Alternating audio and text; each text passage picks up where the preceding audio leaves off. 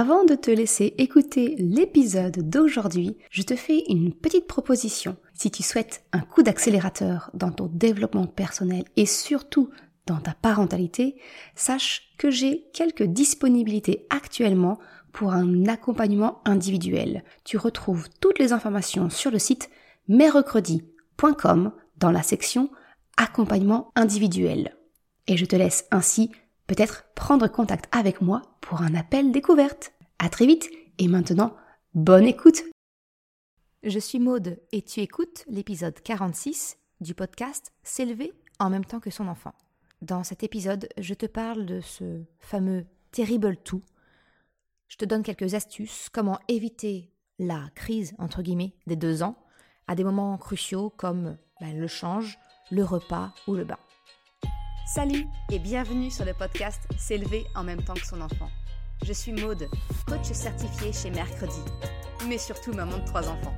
Sur ce podcast, je t'aide à conjuguer la bienveillance avec la réalité de ton quotidien de maman.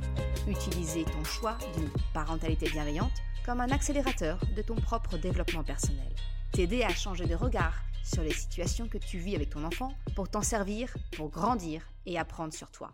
Hey, salut, je suis contente de te retrouver. Aujourd'hui, je vais te parler d'un âge très particulier, la période des environ dix-huit mois, deux ans, hein, qu'on appelle souvent le terrible two. Et aujourd'hui, je voudrais te partager eh bien, mes quelques astuces pour adoucir cette période et te partager mes astuces, notamment dans des moments cruciaux de la journée, hein, dans les habitudes qui rythment ta vie, le moment du change avec ton enfant, le moment du repas et le moment, et le moment du bain. Peut-être que tu as déjà entendu l'expression « le terrible two », la crise des deux ans. C'est un moment assez connu qui peut même démarrer bien avant les deux ans et peut perdurer beaucoup plus longtemps. Et c'est souvent le moment où tu as le sentiment eh bien, que ton enfant s'oppose à toi en permanence. Tout devient sujet à des cris, des pleurs. Eh bien, je te parlais justement le moment de changer les couches, de prendre les repas, de faire le bain. Finalement, tout ce qui est routinier hein, dans une journée, eh bien, ça devient un combat perpétuel avec ton enfant. Alors, si tu te reconnais dans cette description, j'ai envie de te répondre, je compatis. J'ai un peu connu cela avec mon grand, mais ça a été particulièrement flagrant avec Choupinette. C'est elle qui m'a appris ma plus grande leçon de lâcher prise. Tu le sais, je t'en parle souvent dans le podcast, mais c'est vraiment elle qui m'a appris le lâcher prise en tant que maman. Alors la crise des deux ans, est-ce que c'est une phase d'opposition ? Eh bien, j'ai appris, dans la douleur, grâce à elle, que tout ça, eh bien, c'est finalement un besoin vital, hurlant d'autonomie et de liberté. Et alors, j'ai bien retenu la leçon pour Krapopoulos. On n'a pas connu ça parce qu'on a mis en place, j'ai envie de te dire, tout ce qu'il faut pour prévenir et satisfaire ce besoin d'autonomie en suivant ben, les, les évolutions, les progrès. Ce que je te partage aujourd'hui, c'est comment éviter les pièges des besoins d'autonomie autour de trois étapes cruciales d'une journée d'un enfant. Que ce soit changer la couche, le repas, prendre le bain et se laver. Mais avant de parler de tout ça, j'ai envie de te dire de revoir ta position sur la crise des deux ans, la crise d'opposition. Parce qu'en réalité, c'est une phase d'affirmation. Ce que nous considérons en tant qu'adultes comme une crise d'adolescence précoce, la fameuse crise des deux ans, hein, eh bien, ton enfant, il n'est pas en crise d'opposition, mais en réalité, il est dans une phase d'affirmation. Alors déjà, phase, ça veut dire que c'est un moment qui va passer. Hein. Crise, ça veut dire que ça crée des tensions. Et oui, effectivement, quand, quand il y a des frictions, ça va créer des tensions. Mais c'est notre posture aussi vis-à-vis de notre enfant qui, qui va générer de l'opposition. Hein. Tu le sais, je te propose souvent, c'est un changement de posture. C'est d'ailleurs, le, j'ai envie de te dire, la colonne vertébrale de la formation S'élever en même temps que son enfant. Si, si tu es intéressé par cette formation, pour avoir plus de détails, je te mettrai le lien en description. Mais en fait, ton enfant, donc, il grandit, il se développe. Et ce que nous pensons être de l'opposition, c'est en réalité un besoin d'affirmer sa personnalité. Et ça, c'est tout à fait normal. Et j'ai même envie de te dire, c'est tout à fait souhaitable. Alors oui, c'est nettement moins facile à vivre pour l'adulte qui décidait jusqu'alors de tout, et qui s'occupait de l'enfant en faisant bien pour lui. Parce que nous, hein, bah, quand on le fait, c'est beaucoup plus rapide. Mais faire pour ton enfant, ça ne lui permet pas d'apprendre, de tester, d'expérimenter, si tu lui fais à sa place. Et pour que lui, il apprenne tout ça, eh bien oui, ça va demander du temps. Alors la crise d'opposition, j'ai envie de te dire, elle apparaît si tu ne permets pas à ton enfant d'apprendre par lui-même. Si tu ne lui permets pas, eh bien d'avoir une certaine forme de contrôle sur sa propre vie. Ton enfant, il est bien plus qu'une poupée géante que tu prépares, que tu emmènes d'un point A à un point B en t'occupant de ses besoins vitaux. Non, c'est une personne en construction. Et il commence à avoir envie et surtout besoin de faire, de décider par lui-même. Ce que je te propose aujourd'hui, c'est d'accepter de déconstruire les idées préconçues que tu peux avoir sur les enfants, sur les bébés. Oublie tout ce qui touche à la puériculture, les tables allongées, les chaises hautes, les parcs, les sièges pour le bain, et cetera. Tout ce qui peut entraver la liberté de ton bébé sous couvert de sa sécurité. Alors, naturellement, je ne te dis pas qu'il ne faut pas sécuriser physiquement ton enfant. On est bien d'accord. J'ajoute seulement la nuance qu'il ne faut pas entraver sa liberté.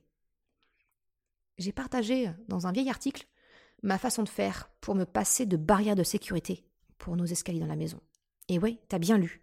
On a un escalier et on n'a jamais mis de barrière de sécurité, ni en haut, ni en bas. Alors si tu le souhaites, je te mettrai le lien, le lien de l'article. Et je te demande ton indulgence. C'est un des tout premiers articles que j'ai écrit quand j'ai créé Mercredi. C'est pour te dire. Ce que je veux aujourd'hui, c'est te donner des pistes. Donc en ce qui concerne les trois moments clés d'une journée pour entendre le besoin d'autonomie de ton enfant et ainsi adoucir la crise des deux ans. Alors premier moment, comment éviter la crise au moment du change de ton enfant et oublier le combat de catch. Hein. Ma première astuce, eh bien, c'est la distraction par des jeux, des affiches, qu'importe. Tu peux prévoir bah, des petits jeux dans un panier sur ton plan allongé, ou des images à regarder, un livre à feuilleter. Pour être tout à fait honnête, je fais souvent le pitre pour faire rire mon enfant quand je le change. Hein. Souvent, je mets le pantalon en guise de chapeau, spectacle et fou rire garanti. Bon, honte aussi, je vais pas te mettre de photos, mais, mais voilà. Quoique, je crois que j'ai déjà fait de mettre des photos de moi comme ça. Ma deuxième astuce, c'est que comme la crise des deux ans est un besoin d'autonomie, eh bien pense finalement à l'alternative du change au sol. Le change au sol, c'est, c'est la technique de Sioux, hein, quand on est à l'extérieur, quand on est chez des familles, des amis. Bah, alors pourquoi ne pas le faire également chez toi ? Alors tu vas peut-être me dire, mais j'ai des problèmes de dos. Eh bien personnellement, je me mets en tailleur avec mon enfant. Du coup, je suis à la bonne hauteur, sans me faire mal au dos. Dans les chambres, quand cela était nécessaire, par exemple la nuit, quand les enfants étaient petits, eh bien on le faisait sur leur tapis de chambre. Il était bien épais, bien moelleux, et il passe à la machine en cas de besoin. Mais tu vois, tu peux même glisser une petite serviette de bain, type, tu sais, les serviettes invitées, là, elles sont toutes petites, celles qui font trente par cinquante centimètres, pour protéger le tapis. Il suffit juste d'avoir un petit panier avec deux trois couches, du coton, du liniment ou de l'eau, hein, selon tes habitudes, et voilà, et, et ça suffit. Dans la salle de bain, ben, notre ancien tapis allongé, en fait, il est rangé debout entre les meubles. Et Krapopoulos, eh bien, quand il avait cet âge-là, eh ben, il participait en le sortant, et c'est lui-même qui le mettait où il le voulait, dans la salle de bain. Alors, c'est même arrivé des fois, il me l'a mis dans le couloir. Bon, admettons, pourquoi pas, j'embarque mon liniment, j'embarque ma couche, et c'était bon. Le but, c'est vraiment de rendre ton enfant acteur du change. L'astuce numéro trois, eh bien, c'est justement de faire participer ton enfant pour combler son besoin d'autonomie. C'est ça, c'est vraiment, c'est, c'est l'autonomie. Comme je te le disais, c'est de sortir le tapis allongé, hein, mais ça peut aussi être de lui dem- demander de participer en nommant les éléments. Tiens, donne-moi le coton, le gant de toilette, donne-moi le liniment, la couche. Et au passage, eh bien, tu lui apprends du vocabulaire. Ça devient une activité, il participe. Tu vois, c'est plus du tout un moment qu'il subit. Il est acteur, et alors ça, eh bien ça, ça change tout, tu verras. Le change, ça peut aussi être un excellent moment pour pratiquer la langue des signes. Ça permet à ton enfant, peut-être qui est non-parleur encore, eh bien d'acquérir du vocabulaire et lui permettre d'exprimer ses besoins et donc d'entrer en communication avec toi, même s'il ne sait pas encore parler. Le besoin d'autonomie d'un enfant, ça passe aussi par la possibilité de s'exprimer. Si ton enfant est de ceux qui marchent en premier, hein, qui sont moteurs, et pour qui le langage vient plus tard, sincèrement, la langue des signes, elle te sauvera de nombreuses crises de frustration, de ne pas être compris. Et là, oui, c'est du vécu. Choupinette, elle est devenue intelligible vers deux ans et demi, un bon trois ans bien tassé. Autant dire qu'avant cet âge, on était plus proche de bruit de bouche. Euh, alors je te laisse imaginer combien de pleurs on a eu avant de pouvoir distinguer les mots. C'était vraiment, c'était vraiment compliqué. Mais la L S F, ça nous a sauvés. Si ça t'intéresse de, voilà, de, de, d'en savoir un peu plus sur la langue des signes, je ne peux que te recommander le compte Instagram de Little Bon Bao. Je te mettrai le lien en, en description. Elle donne voilà, comme ça des, des petits signes gratuitement sur son compte et c'est vraiment c'est top. Franchement, c'est top. Deuxième moment critique, le repas. Eh bien, j'ai envie de te parler de la chaise haute. Ou la chaise haute qui est une prison moderne, finalement, pour ton enfant de deux ans.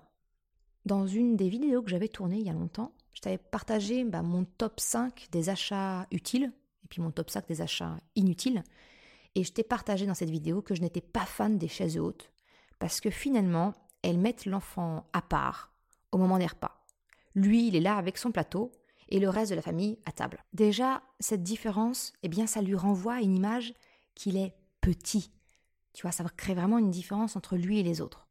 Je préfère, à titre personnel, les systèmes qui permettent à ton enfant de partager réellement le repas à la même table pour gommer cette différence entre enfant et adulte. Mais au-delà de la différence qu'il y a entre toi et ton enfant, je te propose de regarder la chaise haute avec un autre regard. La chaise haute, elle prive ton enfant de liberté, de son pouvoir de décision. Il est coincé, souvent attaché. Il n'a aucune solution de repli possible quand il veut sortir de table. Il ne peut pas y monter ou en descendre seul. Il est complètement dépendant de toi, de l'adulte. Et en même temps, eh bien, à sa merci, si l'adulte en face a décidé qu'il devait rester à table. Dès que ton enfant se tient bien à table, je veux dire, j'entends par là l'acquisition physique de la position assise par lui-même, ce qui est le cas, hein, avec un enfant de dix-sept mois, généralement, eh bien, tu peux lui permettre de monter et descendre seul de sa chaise haute, lui permettre de retrouver cette liberté, cette autonomie. Ça peut passer par le choix d'une chaise qui le permet. Dans mon cas, tu vois, on a choisi pour Krapopoulos la chaise Stokke Tripp Trapp. Il a très vite su y monter et en descendre seul, en sécurité. Il escalade sa petite chaise pour monter, et pour en redescendre, eh bien, il la redescendait comme ça en marche arrière. Il était complètement autonome et libre. Quand il était un peu plus jeune encore, eh bien, il était maintenu avec un harnais le temps du déjeuner. Mais il n'en était pas prisonnier. C'est-à-dire que dès qu'il nous signait, et ouais, encore la langue des signes, hein, dès qu'il nous signait vouloir descendre, parce qu'il avait lui terminé de manger, on lui permettait, on ne le gardait pas en otage. L'autre solution, ça peut être d'adopter, vers le même âge, hein, eh bien un siège réhausseur que tu mets sur une chaise normale. Pour ton enfant, c'est important cette notion d'égalité. Il mange sur une chaise comme les grands. Il peut en monter et en descendre par lui-même. Tu vois, c'est vraiment gagnant sur les deux tableaux. L'égalité enfant-adulte, mais également la liberté et l'autonomie respectées. Le combo gagnant. Alors oui, tu vas me dire, mais, mais s'il est libre, eh ben, il ne va pas rester à table, il ne va pas rester tranquille pour manger. Alors oui, oui effectivement, mon enfant montait et descendait comme il voulait. Mais en fait, il comprenait cette règle qu'on a, moi, à la maison, c'est que quand on sort de table, c'est qu'on a fini de manger. C'est-à-dire que c'est définitif. Alors, il faut bien l'admettre, c'est ça souvent aussi notre souhait inconscient en tant qu'adulte. C'est de s'assurer que notre enfant reste suffisamment longtemps à table pour manger. Mais si tu analyses ce souhait, tu peux facilement entrevoir que c'est effectivement une privation de liberté volontaire. Tu as peur que ton enfant sorte de table ? Mais oui, bien sûr, bien sûr qu'il le fera. Surtout s'il a été privé de cette liberté un temps. Il va s'assurer de cette nouvelle possibilité. Il va la tester. Mais toi aussi, tu peux facilement lui expliquer tes règles. Quand tu le vois commencer à bouger pour descendre, demande-lui s'il a fini. Suggère-lui peut-être la suite du repas. Tu veux pas de dessert ? Pas de yaourt, pas de fromage, de fruits, quelles que soient vos habitudes. S'il te répond oui, alors permets-lui de descendre. Rappelle-lui que le prochain repas, ça ne sera qu'au goûter, qu'au dîner ou au petit-déjeuner. Alors oui, il va y avoir un moment d'adaptation. Mais crois-moi, cet investissement de temps, il vaut largement le coup comparé aux conséquences d'une privation de liberté et d'autonomie. Tu vois, dans mon cas, quand vraiment mes enfants boudent le menu, je les autorise sans restriction à manger entre les repas, mais uniquement des fruits entiers ou des légumes. Chocapic, lui, il adore les carottes crues. Voilà. Manger des aliments qui ont une vraie valeur nutritive, ça ne me dérange absolument pas, même si c'est entre les repas. Tu peux peut-être avoir peur eh bien, qu'après, il va moins manger au prochain repas. Mais j'ai envie de te dire, vu qu'il s'agit de produits a priori sains et bons pour sa santé, est-ce que c'est pas là l'important? Il ne s'agit pas d'un morceau de pain ou de gâteau ou d'une sucrerie. Il s'agit de fruits qui sont pleins de vitamines et de fibres. Personnellement, moi en tout cas, j'ai fait ce choix comme porte de secours pour mes enfants. Et pour te partager une expérience vécue, Choupinette, pendant allez, entre, entre deux ans et quatre ans, quasiment systématiquement, elle m'avalait une banane le soir en rentrant de la crèche ou de l'école, avant le repas. Et elle mangeait quand même derrière. Je l'autorisais, voilà, je, j'autorisais la banane. À la rigueur, bah, elle mangeait un fruit, c'était pas grave. Et concernant le fait que ton enfant ne reste pas à table, eh bien encore une fois, moi en tout cas, on a fait nous le choix, très personnel, de vouloir que le moment du repas soit toujours un plaisir et non pas une obligation. Est-ce que tu as déjà envisagé cette option, cette nouvelle façon de voir les choses? Parce que sinon, le risque, à mon sens, si le repas devient un moment d'obligation, eh bien, c'est de faire un ancrage négatif avec ce moment-là, et ça risque de rendre bah, les repas encore plus compliqués. En tout cas, c'est le parti que moi j'ai pris.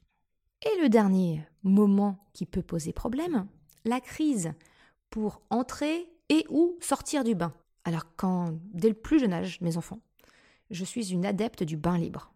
Mes enfants n'ont jamais eu de siège de bain. Alors oui, mes grands ont eu un transat de bain quand ils étaient nourrissons, parce que finalement, je ne savais pas comment faire autrement. C'était un transat en, qui n'était pas du tout moulé, hein. C'était un espèce de hamac en tissu. Mais pour Krapopoulos, eh ben, j'ai encore un peu plus approfondi la notion de motricité libre, et j'ai découvert le bain libre.